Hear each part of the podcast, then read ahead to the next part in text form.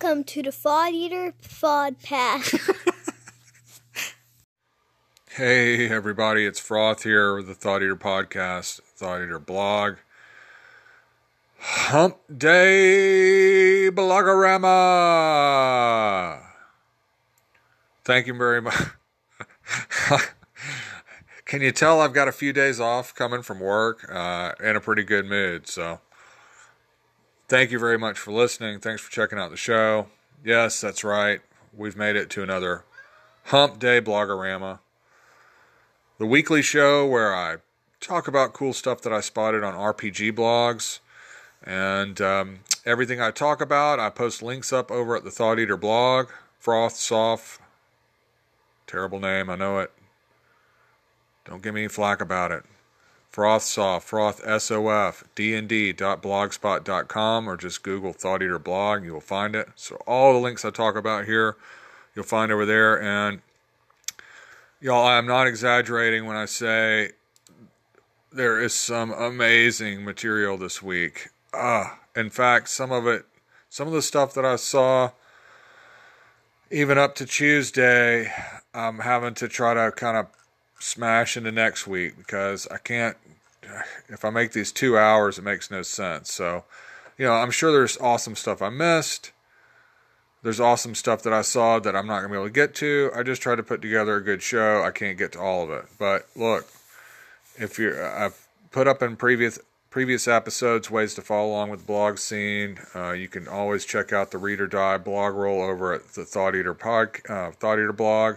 I looked at it. I think I got 754 on there. You know, there's a few that aren't exactly RPG things, but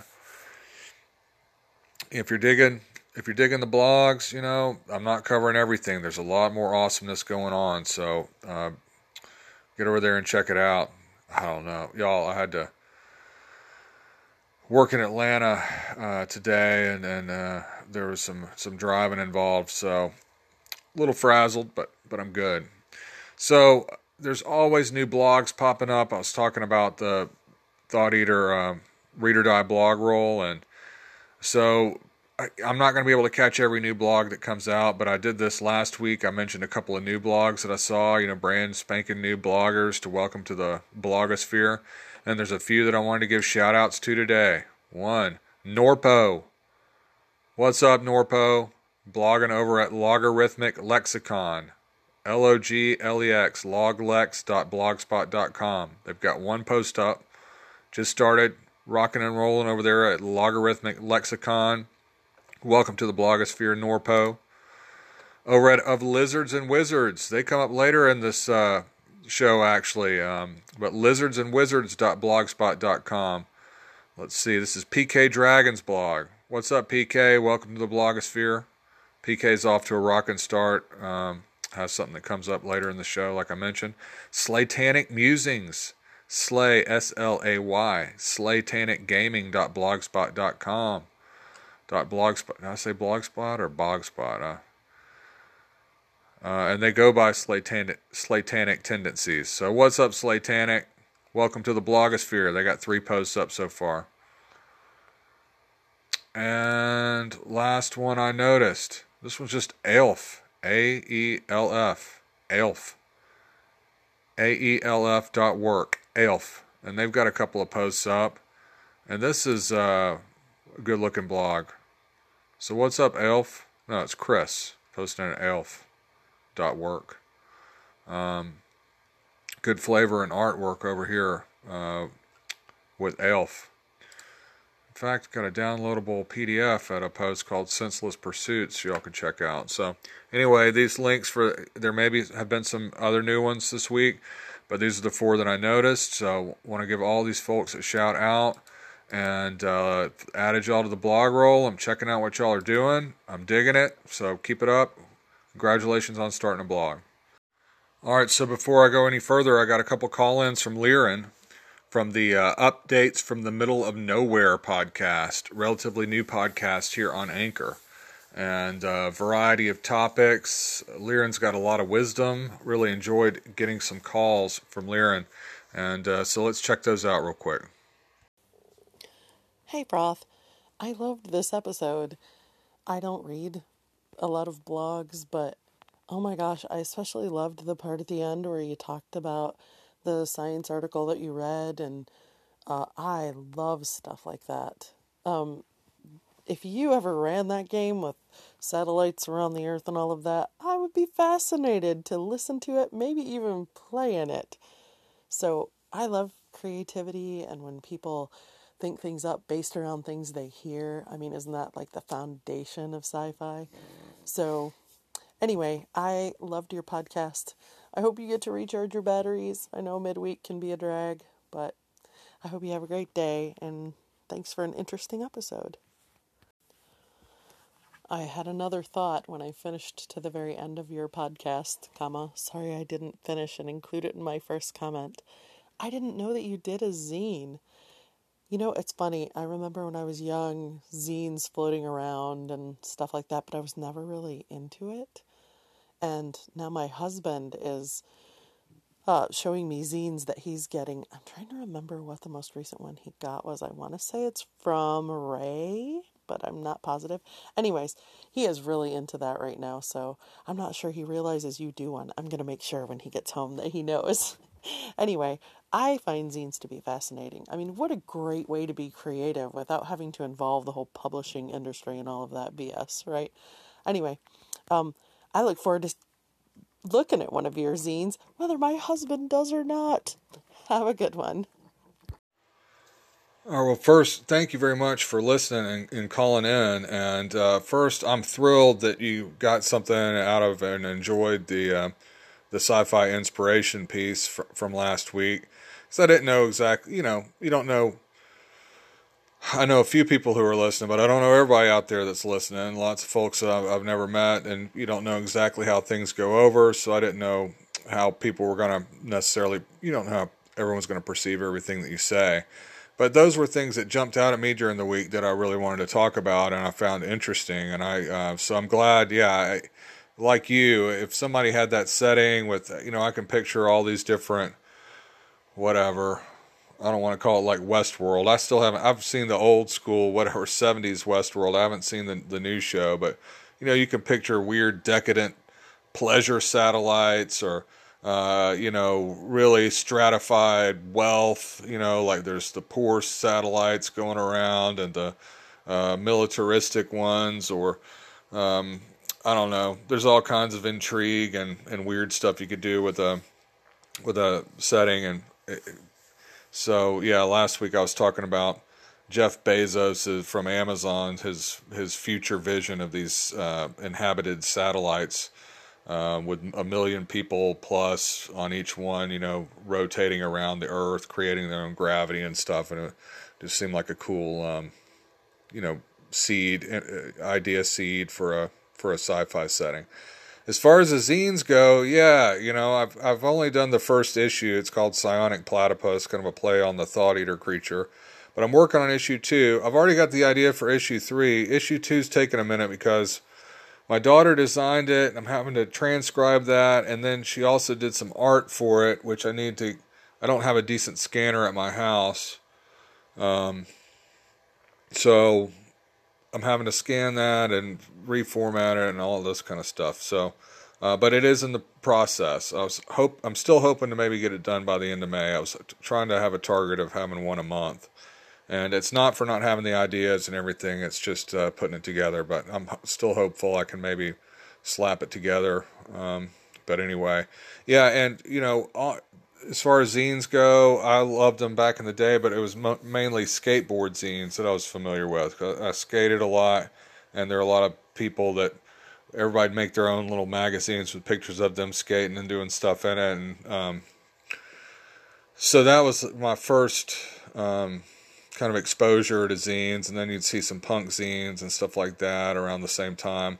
But um, I didn't, I wasn't really aware. I was too young when I started playing. I wasn't aware of all the RPG zines back in the day, but there are so many now. They're so great. I've got a massive collection. I try to buy at least one issue of everything I see, and and many zines I follow. I, I buy every issue. Um, like you say, it's a a way to circumvent any sort of company and do your own thing, much like podcasting on Anchor or blogging.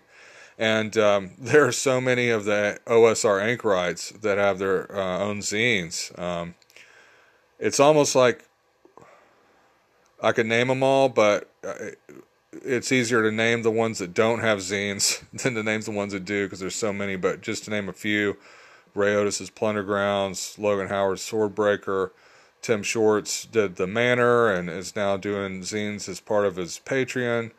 Um, Matt Jackson, uh, Jason Hobbs, and many others um, have done zines or sporadically do them or do them regularly and so it's a we're all zine crazy over here uh, on Anchor.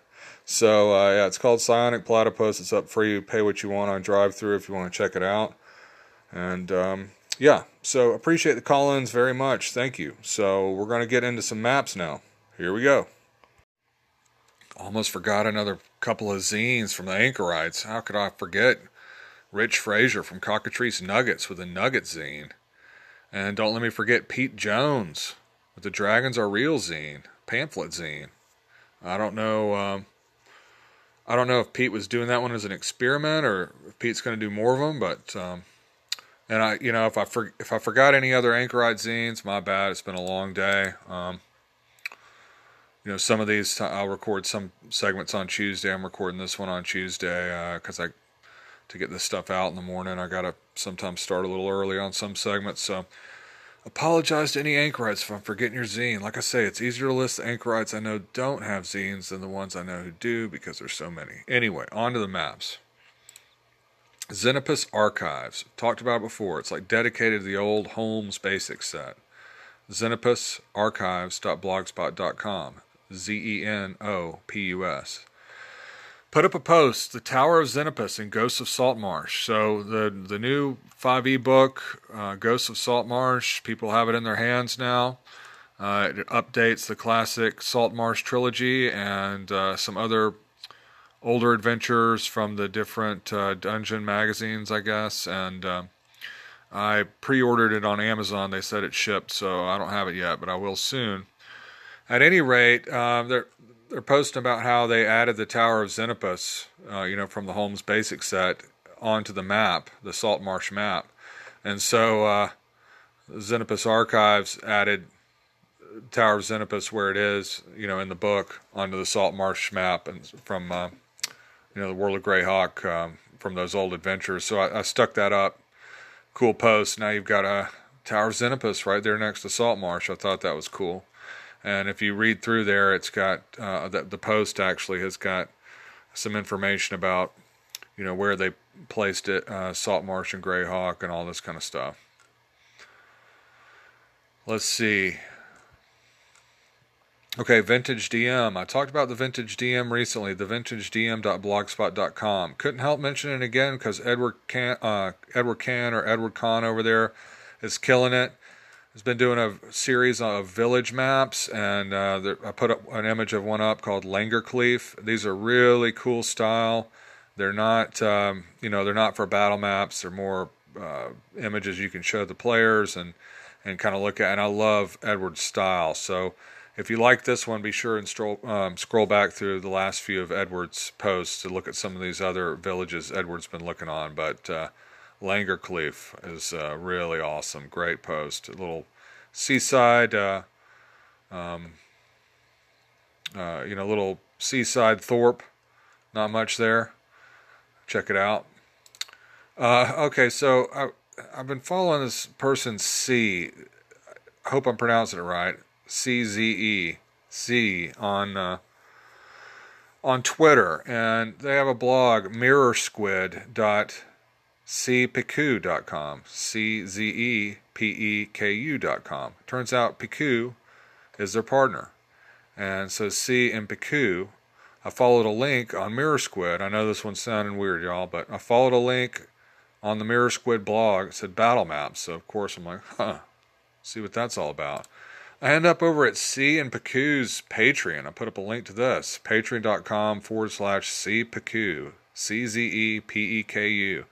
And of course, I'm probably the last person to know about this because they've got a runaway successful patron uh, Patreon here, like over 500 supporters, like almost two G's a map pack, and you can see why because they're these brightly colored, fantastical, um, masterfully illustrated battle maps. They've got several up for free that you can check out. I put one up on the Thought Eater blog that you can look at. And these are world class, y'all. I'm not kidding around here. This is world class artwork here. So I'm so glad that I went over and dug a little deeper into what C and Peku are doing. So congratulations, y'all, on the success of your Patreon. Um, and it, it's well deserved. Your artwork is amazing. So y'all check that out. Um, see, classic froth I want to avoid that classic froth dead silence. All right, yeah. And so now this was really awesome. I follow this blog called Map of the Week, mapoftheweek.blogspot.com. This is one that if you're uh, into history, um, to follow and check out because every week they put up some kind of cool historical map, sometimes cooler than others. Well, this week it was Goldfield. Goldfield, Nevada was a boom town. Gold was discovered there in 1902, and within a few years it became Nevada's largest town with about 20,000 people. As of the 2010 census, the population was down to 268. So, it says this map does a good job of conveying the chaos of the time. So, it's got maps of Goldfield that I put up a, a, a zoomed in image of one of the section that shows all the competing land ca- claims and how this, you know, this would be it's called uh, Goldfield. This would be gold for a Wild West game. You've got a gold rush map uh, that is so awesome with all these different uh, claims to the the mines and everything, and then it's even got um, uh, a railroad map there, and uh, and a little bit about the history. So uh, if you want a Wild West map, something that really shows that gold rush, look no further than Goldfield. This is a fascinating historical map. I love the style of it, everything about it. So, wanted to point that out to y'all. All right, so this was really cool. Wanted to share it immediately upon seeing it. Uh, first, Geek Native put up a post. The 1994 Japanese version of Dungeons and Dragons looks amazing and they link back to an earlier post from Thorfinn Tait's blog, The Atlas of Mystara, which is mystara.thorfmaps.com. And so this is from like the, I guess, uh, Rules Cyclopedia era. And you know, some translations in different countries, there would be, you know, a couple of pieces of art, you know, a couple little differences, you know, it becomes a collector's item. Here, it's just radically different. It's broken into three books and it's got like a manga influence, you know, manga mixed with D and D kind of. So yeah, I found it really fun to kind of scroll through these pictures. Again, at that second link, the Mystara one, uh, mystara.thorfmaps.com, it's got tons of pictures from the book. And you can scroll down and uh, try to pick out what the classes were, the way they do magic users. I thought was hilarious. They got these little outfits on, and um, uh, they do a really cool take on the gear, you know, a, a spread on uh, how, what gear you can buy, and and uh, and then the monsters all look a little bit different. Some you can pick out. Some I'm not really sure what I'm looking at. um, love it, and uh, tons of scans too, tons of great images. So if you want to see like a manga take on D and D and and how uh, it was imagined for Japanese audiences back in 1994. Uh, it's really fascinating. So great stuff over there from Geek Native and uh, Mystara.thorfmaps.com. It's a great time to be a gamer with a bunch of awesome new releases coming out, but it is a terrible time to be my wallet. Uh, so yeah, as far as some new releases and reviews, I know I've talked about the fourth edition of Warhammer Fantasy Roleplay a few times. This will be probably the last time I feature any kind of overview or anything on it, but I had heard Colin Green from Spike Pit talking about it uh, on a podcast this week. Colin was checking out. I don't have it yet.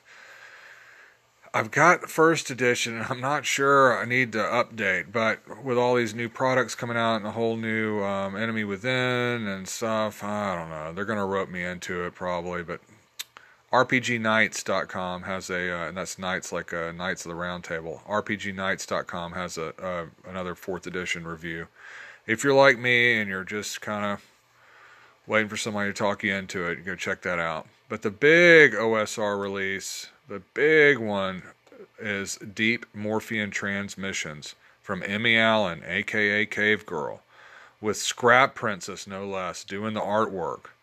Now, if someone, if you see someone ask, who's killing it in the OSR lately? Like, who's who's rocking it with the OSR? You're going to hear the name Emmy Allen come up, probably first.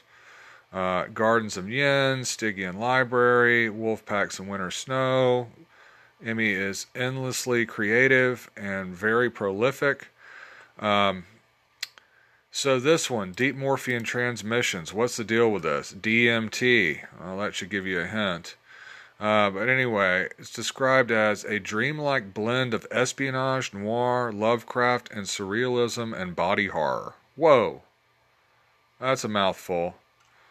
And the artwork looks great, as you might imagine. So this thing is like taking place almost in like a dream setting. It says it's influenced by Jacob's Ladder and Lovecraft's Dreamland stories. Sounds amazing. Games in this setting will be excursions into paranoia and weirdness. The breaking down of reality is a big theme. So, yeah, so I put up a link to buy it and also a link to there's like a free players pack that comes with it. I haven't purchased it yet because I probably want I, I, want this in print. And um, Emmy mentions that the print's coming at some point, probably. But so I don't know if it looks imminent. The print's coming. I'll wait. If not, I'll have to go ahead and grab this because the, the whole dreamlike weirdness uh, really appeals to me. Um, and it made me want to go on an interesting, well, hopefully interesting aside. Since we're on the topic of weirdness, uh, you know, when I was in my early 20s, I guess, in uh, college, um, I was heavily into wanting to learn to lucid dream or astral project and stuff like that. I don't know. What can I tell you? I was an anthropology student. I was reading a lot of Robert Anton Wilson. I was reading a lot of Carlos Castaneda, even though I, at that time already, obviously, he was discredited, you know, making up these books about talking with this um, Don Juan, you know, native native uh, American Yaqui uh, Yaqui from the Yaqui tribe.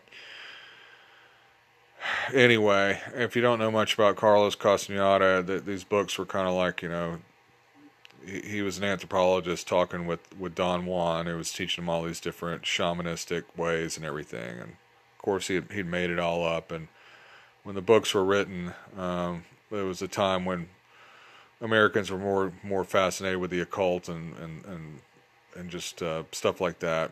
Um, I don't know. But there was a book called The Art of Dreaming, and it, one of the techniques it talked about to learn to lucid dream is to try to remember to look at your hands when you're in a dream. And if you can look at your hands, it'll kind of trigger you to wake up um, and be awake while you're dreaming, right? And so I meditated on that and thought about that all the time until I actually started doing it. And uh, started noticing my hands in my dream and I realized I was dreaming and first few times I get so excited that I would only still be in the dream for, you know, a few seconds before I'd wake up. But then I got to where I could control it pretty well and stay in the dream for a while. Even got to where I could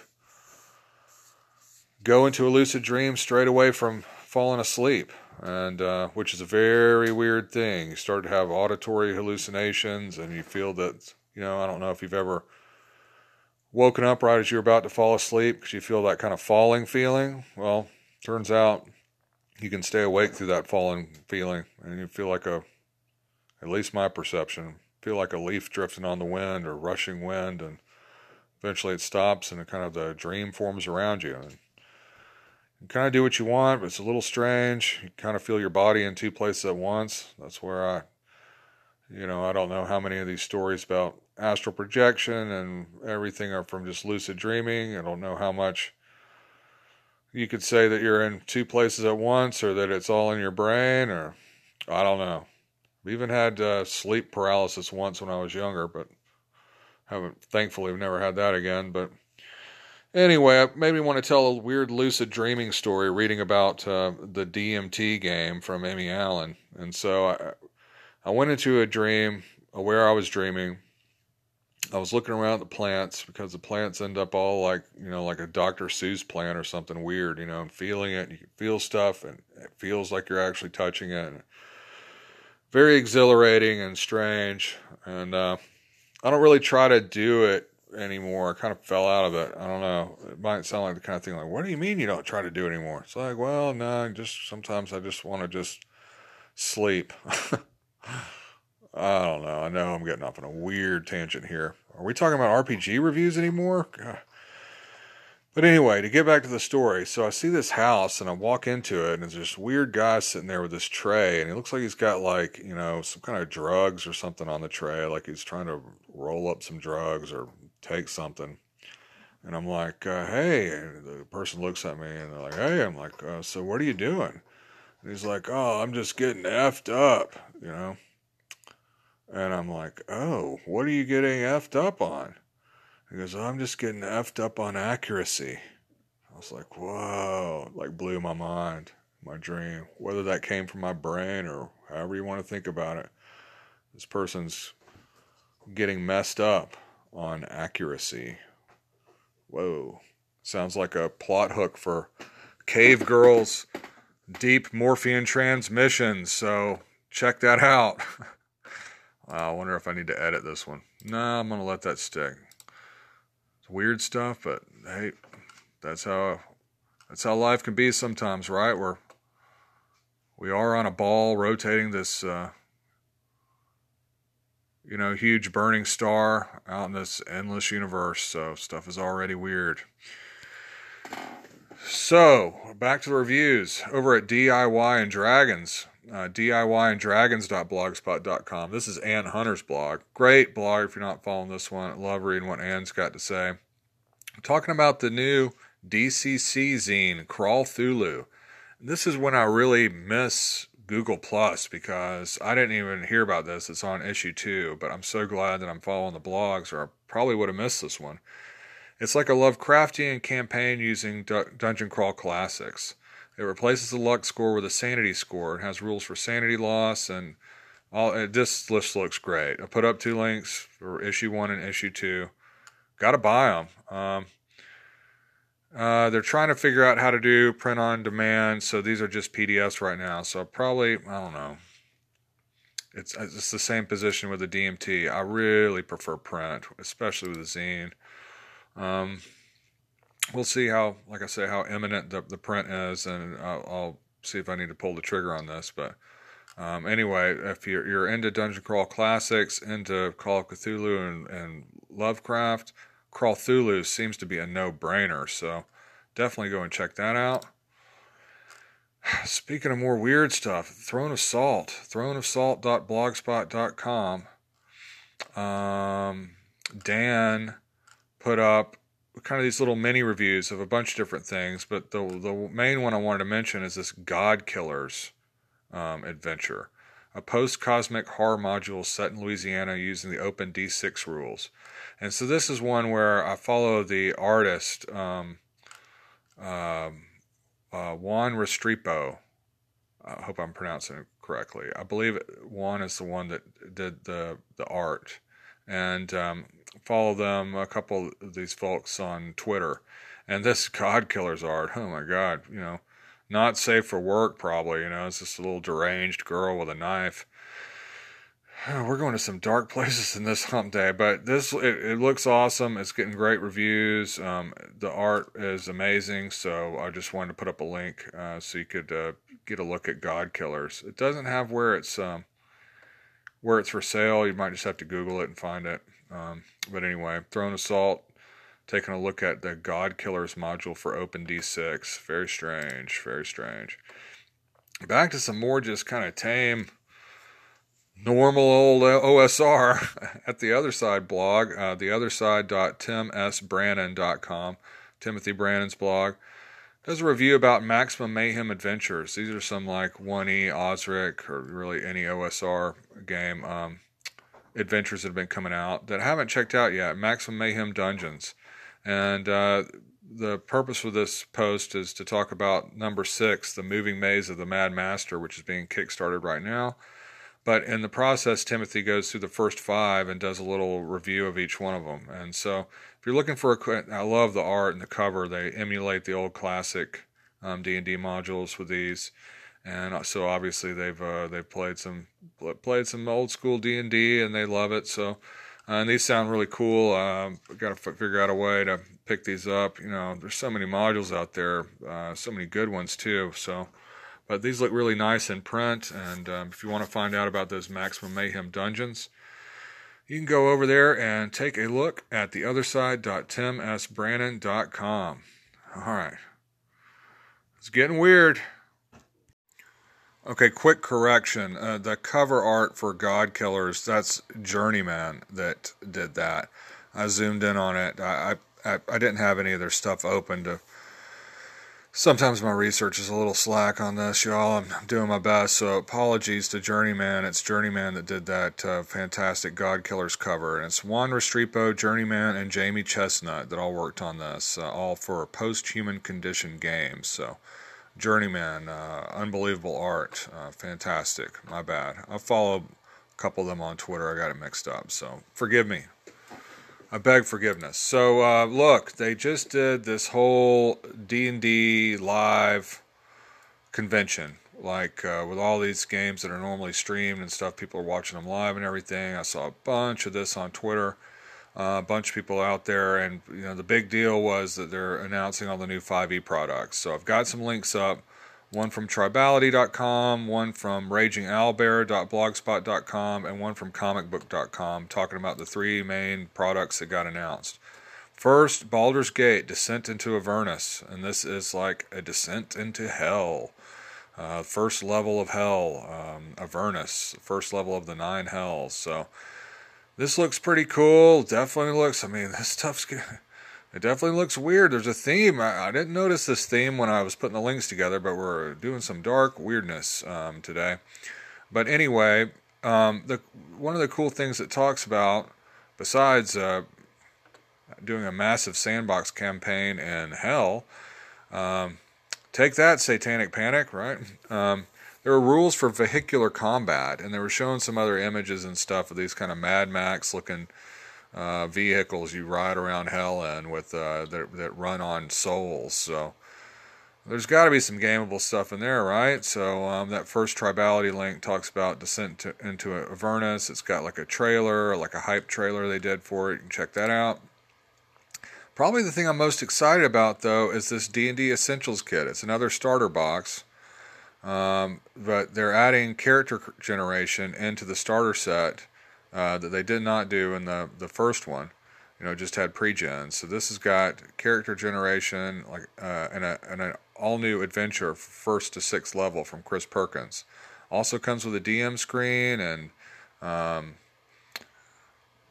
some dice and a bunch of cool stuff. And uh, this look really looks awesome. So I, you know, you know, I'm powerless to resist it. I'm definitely buying this Essentials kit. Definitely buying Avernus too. So you want to see some images and more details about that 5e Essentials kit. Um, and what's weird, they were saying, I guess it's been like six years since the 5e started. God, you feel old yet? That is so fast. I think it's been six years. But anyway, so this will be another $25 deal. Um, looks well worth it. I mean, a first to sixth level adventure um, looks good. So check that out. The final thing they dropped, like the last day of the uh, D&D live thing, was that there's going to be an Eberron hardcover. They had already did a Wayf- uh, Wayfinder's Guide to Eberron PDF that was kind of like um, playtesting some Eberron stuff. And uh, they've since released a few, you know, they do these unearthed uh, uh, Wizards does these unearthed arcana free PDFs to playtest stuff, and they've done a few different like artificers and stuff that are kind of famed from the Eberron campaign setting. And so there's going to be an actual hardback coming out. And I saw some groaning, as you might expect, from a few folks. Uh, people wanting different settings. You know, everybody's got their favorite five um, D and D settings. Um, personally, I'm happy they didn't do Greyhawk. I want them to leave Greyhawk alone. No more Greyhawk. I just like old Greyhawk. So, but if you asked me what I would have wanted to see, I wanted Spelljammer. I wanted to do D and D in space. You know, that that would have been fun to me. Um, I think that would have been just a, a wild, you know, complete 180 from from where things are, and I think they would have made you know a billion dollars personally. I think ever you know, but maybe that's coming down the line, you know. Um, but uh, and I'm not even the biggest Spelljammer fan. I just think you know it's time for some D and D in space. I have been playing Starfinder. It's a fine game and everything, but um, I, I, think that D and D would have uh, taken it to the next level. If I had to pick another setting, you know they did a pretty good job with fourth edition on Dark Sun, so uh, I'm kind of not hungry for Dark Sun right now. A lot of people want Planescape. That's just not one I got into or, or really know too much about. I've tried to uh, pick up the box set for that used on the on the you know like used market, and it's always just a little bit too expensive for something that's probably just going to sit on the shelf. Um, honestly, the settings I would like, they probably would never do. Like I think doing an updated Birthright deal with domain play that would be pretty awesome. Birthright was uh, criminally underrated. But number one, I would say Spelljammer. I just think from a business standpoint, they'd make a billion dollars. Um, it would be huge. But anyway, the next thing, the next setting at least, is Eberron, which is not so bad either. You know, it's pretty cool. It just never seems to live up to that noir promise. You know, they always talk about that, but aside from some lightning rails, it's like they, they don't. You know they never take it as far as they could. So I'd like to see some kind of grimy detective adventure path, or you know, um, something real street level. Uh, you know, amp up the noir and really downplay the fantasy, except for the like the technology and the classes and stuff. So that that would be awesome if if if it was up to me. But as you know, it is not. All right, so I got one more quick plug I'm doing for one of my sponsors. Going to hit you with that real quick. Be back in just a few seconds, and we're going to roll some dice. And now, a word from our sponsors. I can already tell we're dealing with a long hump day this week, but it's awesome so far. At least the content is, so I'm into it. So, random tables and generators. You know, there's always some awesome generators and random tables every week. First one's not one that I actually roll on. It's another one from Alex Schroeder, who does so many cool generators. I'm always talking about what Alex is up to. This one's another campaignwiki.org generator, faces for your RPG characters. I just thought this was interesting. So Alex has got a bunch of uh, Alex and some other artists. You know, you go to this link I put up on the Thought Eater blog. You pick an artist. Let's pick Arbost Zero and then it just randomly gives you a random face. You can reload it. And yeah, so that's pretty cool. And then I can just go back and I'll say, well, this time I'm going to look at what Yas Baker does. Oh, I like this style. I like this one. And I can keep just doing these random faces. So I don't know. Uh, you need a if you're no artist like myself and you want to just get some random faces or random faces for PCs or NPCs or whatever a random face generator. Alex has thought of everything. All right, so I'd mentioned of lizards and wizards earlier. Uh, um, and wizards.blogspot.com. I like that title. And um, so um, I mentioned them earlier. It's a kind of a brand new blog. I've got three posts up. PK Dragon. PK Dragon put up a post called Potions, talking about it gets in about trying to identify potions by sipping them to try to you know see what it is, or maybe they're poison, and um, and it says that uh, PK says that they like this idea, though in practice the players have not bet. They're genre savvy enough to know what happens. You know they don't want to potentially expose themselves to poison. So they're talking about this idea of uh, coming up with very specific colors for potions, where over time they can identify them and things like that. So it's got a little bit of little uh, generator to see what potion color we're dealing with. So let's see. All right, so this potion is crimson with it's dark crimson and it smells like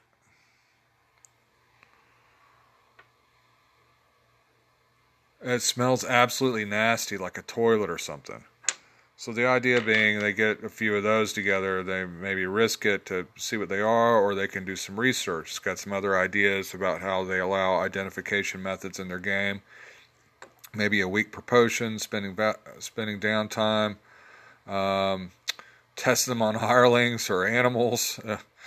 Uh, uh, sounds like my group. No, I'm kidding. Um, it says they skip over this for base, basic potions of healing um, because they're competent enough to know what healing potions look like, assume uh, in their setting or whatever. So I don't know. This was just, the thing I liked about this is not just uh, rolling on the random generator, it's just seeing someone's house rules, how they handle identifying poison uh, potions and everything. It seems like I always kind of start off real I don't want to say strict in my campaigns. Like, nah, you've got to wave that sword around to see what it does. It just kind of looks cool, you know. Trying to be coy about it. Uh, but then eventually it's just like, yeah, that's a potion of, you know, that's a potion of animal control. Yeah, that's, you know, I don't know. Tracking rations, and th- then they're basically millionaires in the setting. It's kind of like, ah, oh, nah, whatever you want at the store, just throw it in your bag, you know. Uh, I don't know if anyone else has that experience, but all right. The Mance, the Mance Gaming.blogspot.com, Cackle Charm. I love Cackle Cackle Charm's creativity. Always some something interesting. And here it's 12 space 12 spaceship special features that are more trouble than they're worth. So let's see what Cackle Charm's cooking up for us. Um, okay, Ship AI. It is highly advanced, remembers things, can fully advise and manage many aspects of the ship. The ship can organize cargo shipments, resupply itself, lock unlock doors as needed, many other useful functions. However, it is installed with several preset personalities, each one having their problems. There's a kindly grandpa personality which grates on the ears and chides party members for swearing or engaging in effective but dishonorable tactics. There's a sultry female personality which throws mild and temperamental mood swings if not constantly sated with gifts or praise. There is even a highly effective default factory personality which works great except it constantly needs to shut down to update and pesters the party to buy essentially new features straight from the corporate servers. Let's do one more of these. Okay. Gravity Displacement Engine allows artificial gravity to be sele- selectively altered in real time along different axes, letting you walk on walls, create heavy zones to keep prisoners contained and on the floor, light zones for industry and ease of movement, and so on. Every time the computer reboots or the ship's engines go out, the gravity wildly shifts and fluctuates. One in six chance minor black holes formed somewhere in the ship. Okay, let's see. I got a black hole! Yes. Great stuff from the Mats Gaming Cackle Charm over there. Check that out. 12 spaceship special features that are more trouble than they're worth. Lots of cool stuff on the retrospective front. I, you know, I got to keep plugging through this, y'all. I, I want y'all to see this. I want to share it. So, First at uh, monstermagazineworld.blogspot.com. They've been doing a series. It's up to two so far. I'm sure there'll be more, but it's uh, they're putting up scans from this old Best of Omni science fiction from 1980. And I remember seeing Omni. It was a little past me at at uh, at that age, but um, the covers would always draw you in, and I'd love looking at the pictures and stuff. And so I know there's a lot of sci-fi. I talked about some sci-fi stuff earlier today these are really high quality scans, and it's really cool to look back at this. Um, you can just kind of just scroll through and look at the art, or you can zoom in and, and actually read through it. But uh, so I wanted to mention that for the sci-fi fans out there. If you want to look at some high quality scans of the best of Omni science fiction, that's at monstermagazineworld.blogspot.com.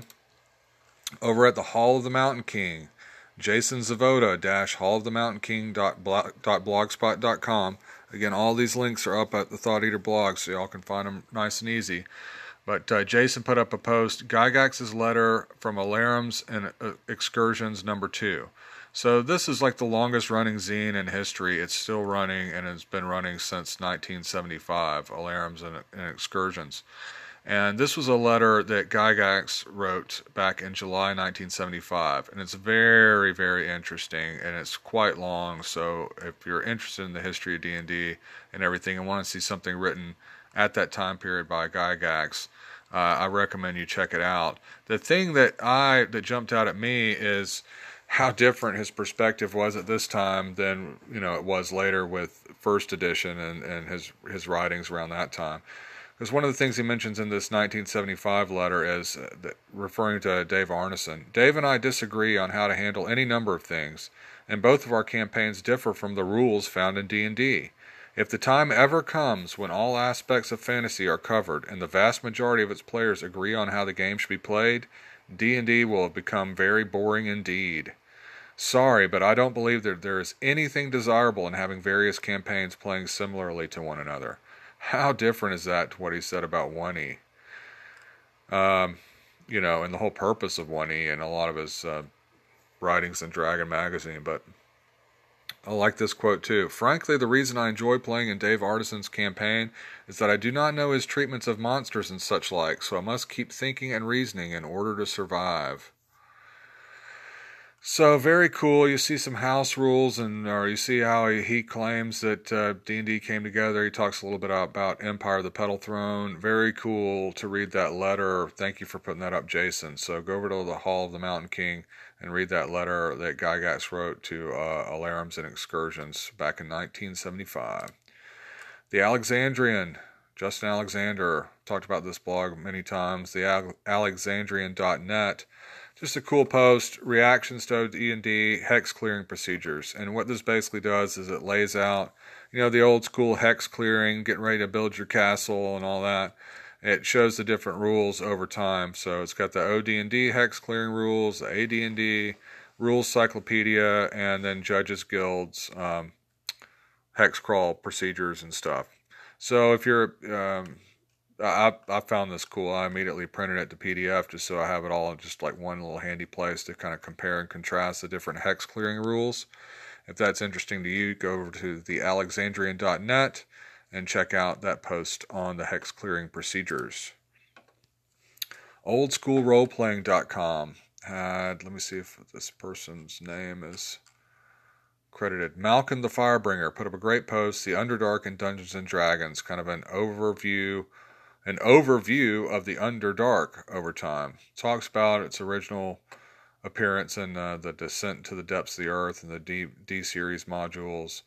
A little bit of flavor about it. Um, how the Underdark, you know, the Underdark and the Forgotten Realms, common monsters and creatures and races of the Underdark.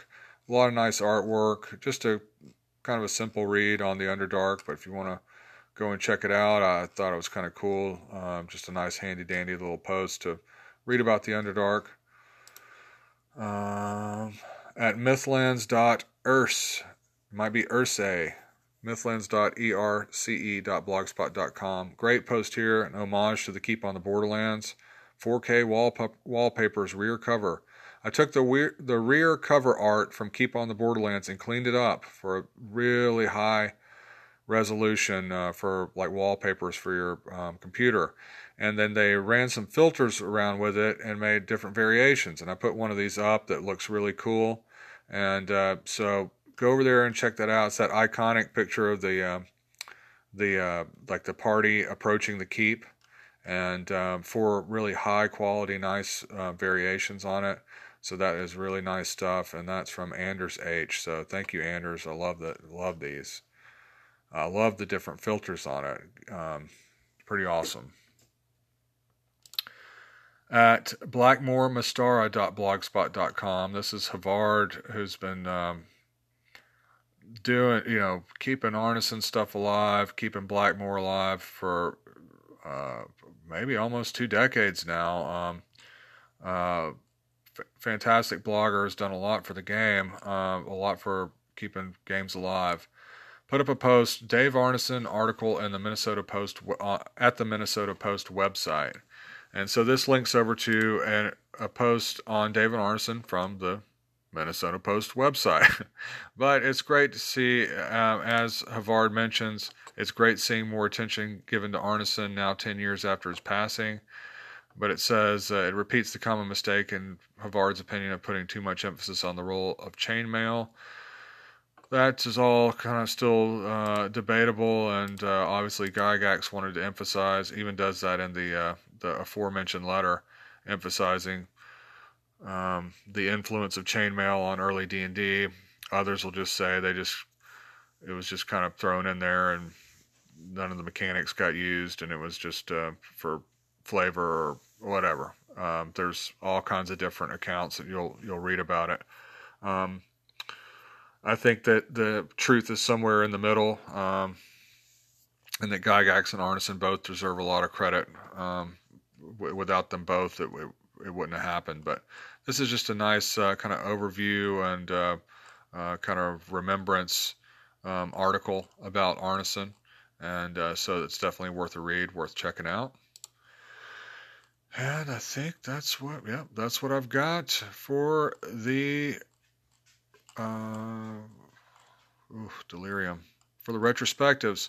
Almost done. I got one more big topic, and we will be done with the hump day. Here we go.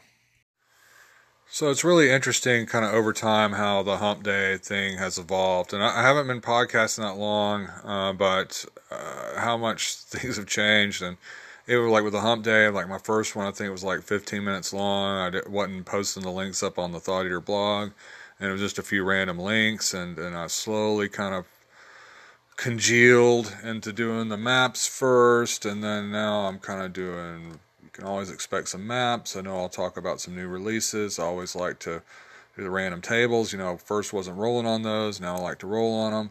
I'll mix a few other things in, likely some retrospectives, and then it seems like at the end I'm kind of doing a, a, pulling a Mickey, uh, uh, pulling an Andy Rooney, pulling a Mickey Rooney. Ugh, nobody wants that. Pulling an old Mickey Rooney on you. No pulling an Andy Rooney with like an editorial at the end, and um, I kind of like doing that. Sometimes I don't see something that catches my eye, but uh, this time, uh, this week I did. Uh, and I probably could have mentioned this blog with the new bloggers because this is Jordy the DM's blog, Wizards with Laser Rifles, and uh, their fifth post, so very recent.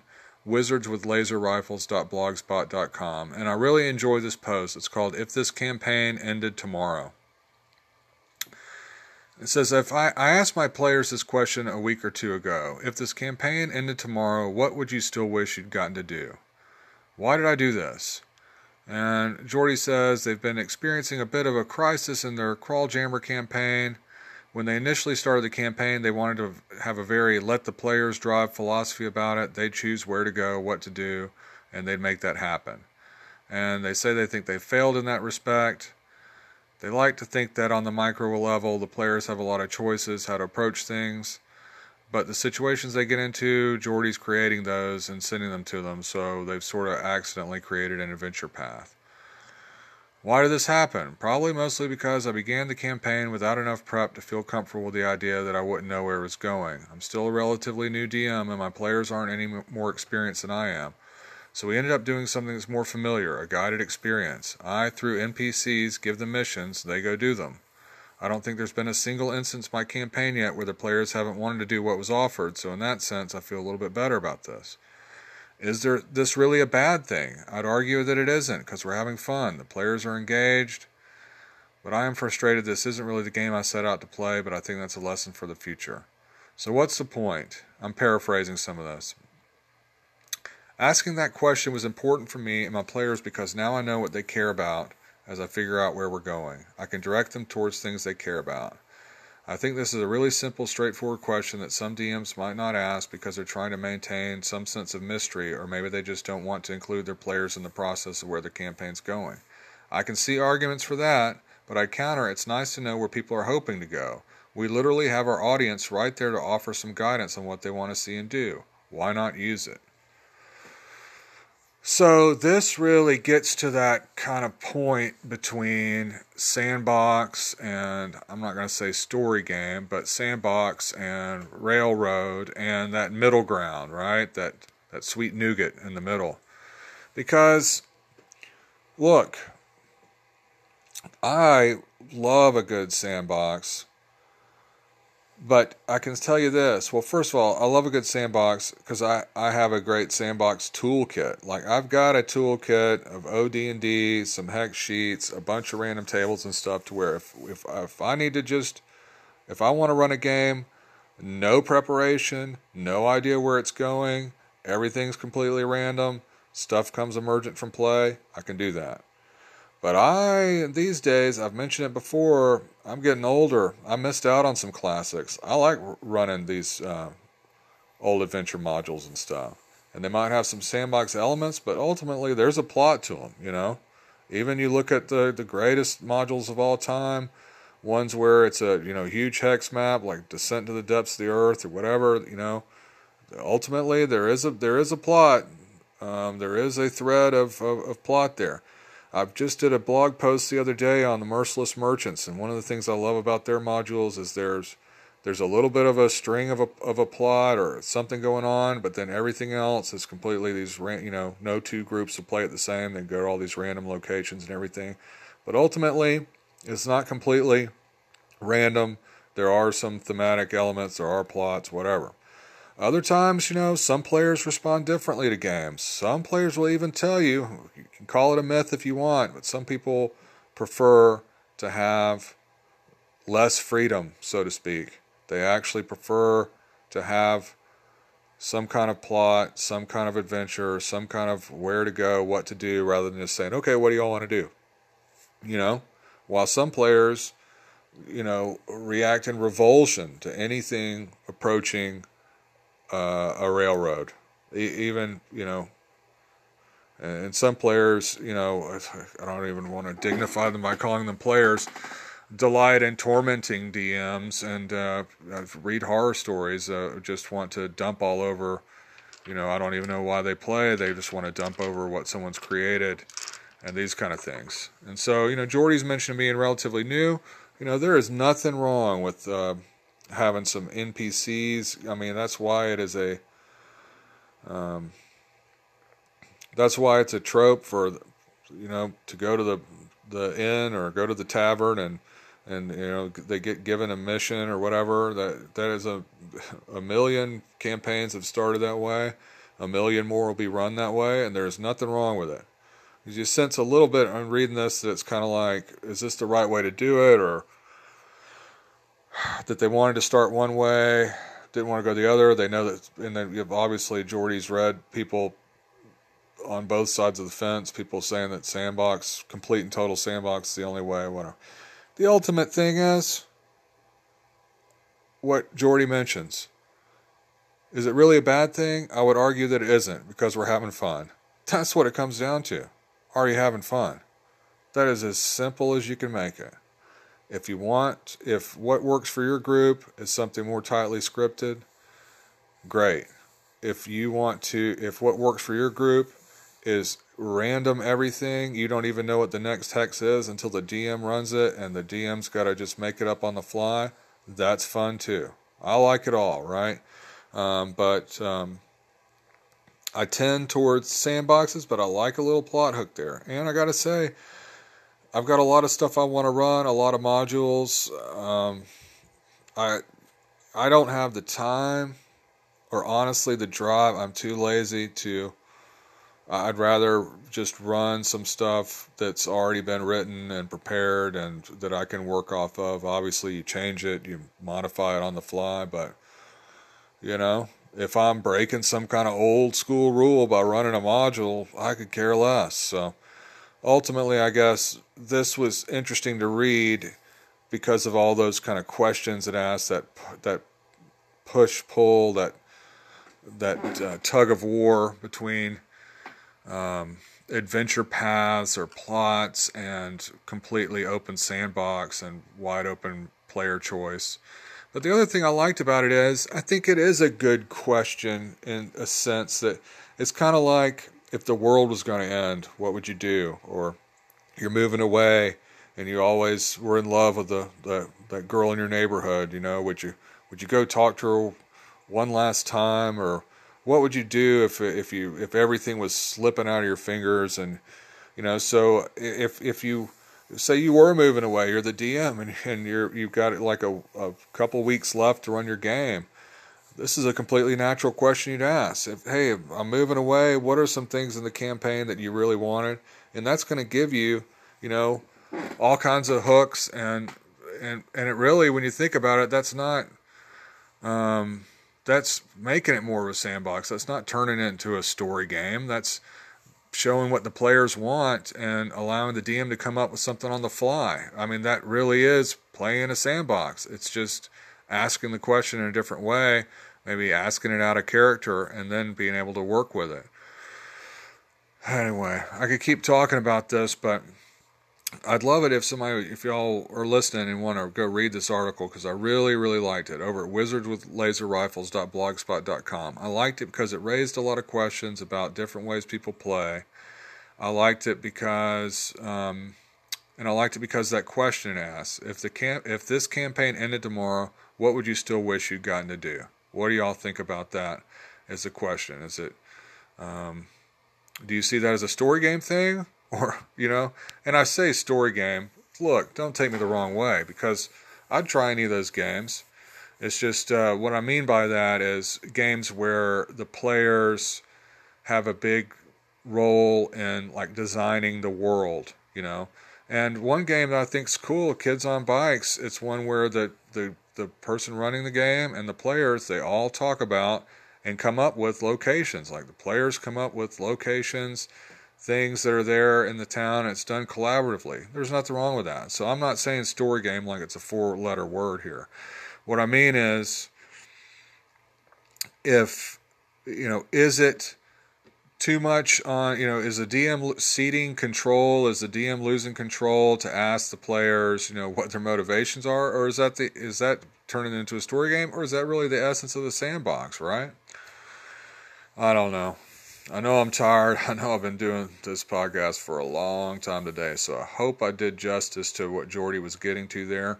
Um, I'd love, like I said, if somebody wants, if y'all want to go check it out, read about this. Uh, if this campaign ended tomorrow, I thought it raised a lot of interesting thoughts. I'd love to hear you call in and let me know what you thought about it as well. So great stuff, Jordy. And like I said, from my perspective, if y'all are having fun, that's where it starts and ends. It starts and ends with that. You're having fun.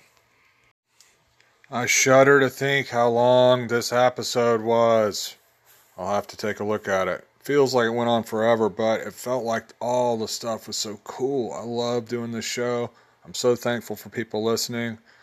I'm, uh, you know, I love the blogs. Just uh, thankful for all, you know, everybody that um, did these awesome posts. I'm thankful for y'all.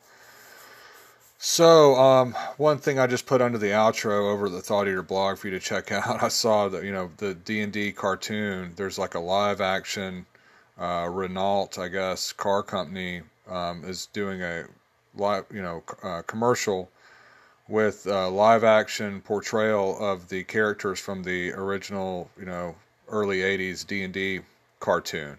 So that thought thought that was a nice little outro, a nice little cherry on the cake. You check out these folks uh, acting out those classic characters. Uh, great marketing. Uh, they should do it over here in the states. I'd love to see it. Um, but um, anyway, hope y'all enjoyed it. I enjoyed uh, I enjoyed talking about all this stuff this week. So if you've got any, uh, I've you know you've heard me mention the uh, the call in feature here. So if you're using the Anchor app or listening, you know, give me a call. I'll put you on the air. Um, let me know what you think about any of the topics we talked about today. If you want to message me it's, uh, with an email, it's frothsoft, frothsof at gmail.com. There's also a contact form at the Thought Eater blog. Thought Eater blog, of course, is frothsoftdnd.blogspot.com. Huge shout to my patrons backing me on Patreon. Thank y'all so much. Sincerely, thank you so much. Um, you know, I'm plugging away, and it's it's awesome for somebody to you know throw a little something my way. Thank you for that. Got it set up. If anybody's interested, it's only a dollar a month. If you like what I'm doing with the podcast, the blog, the zines, whatever, you can support me for a buck a month. Trying to build that up, but I want it to come naturally. So if you like what I'm doing, check it out. Patreon.com forward slash thought eater. Whew. I'm so glad I don't have to go to work tomorrow. Uh, hope y'all don't. I hope y'all have some good time off. I hope y'all are gonna have a great uh, upcoming weekend with your families or with your friends. I hope you got some gaming lined up. I wish you all the best. And um, Logan, carry me home. You sickly platypus, a psychic grenade. Zeroing in on your mental trade. Gonna help you escape from the grind. Thought eater gonna blow your mind. Boom, boom, boom, boom, boom, boom, boom, boom, boom, boom.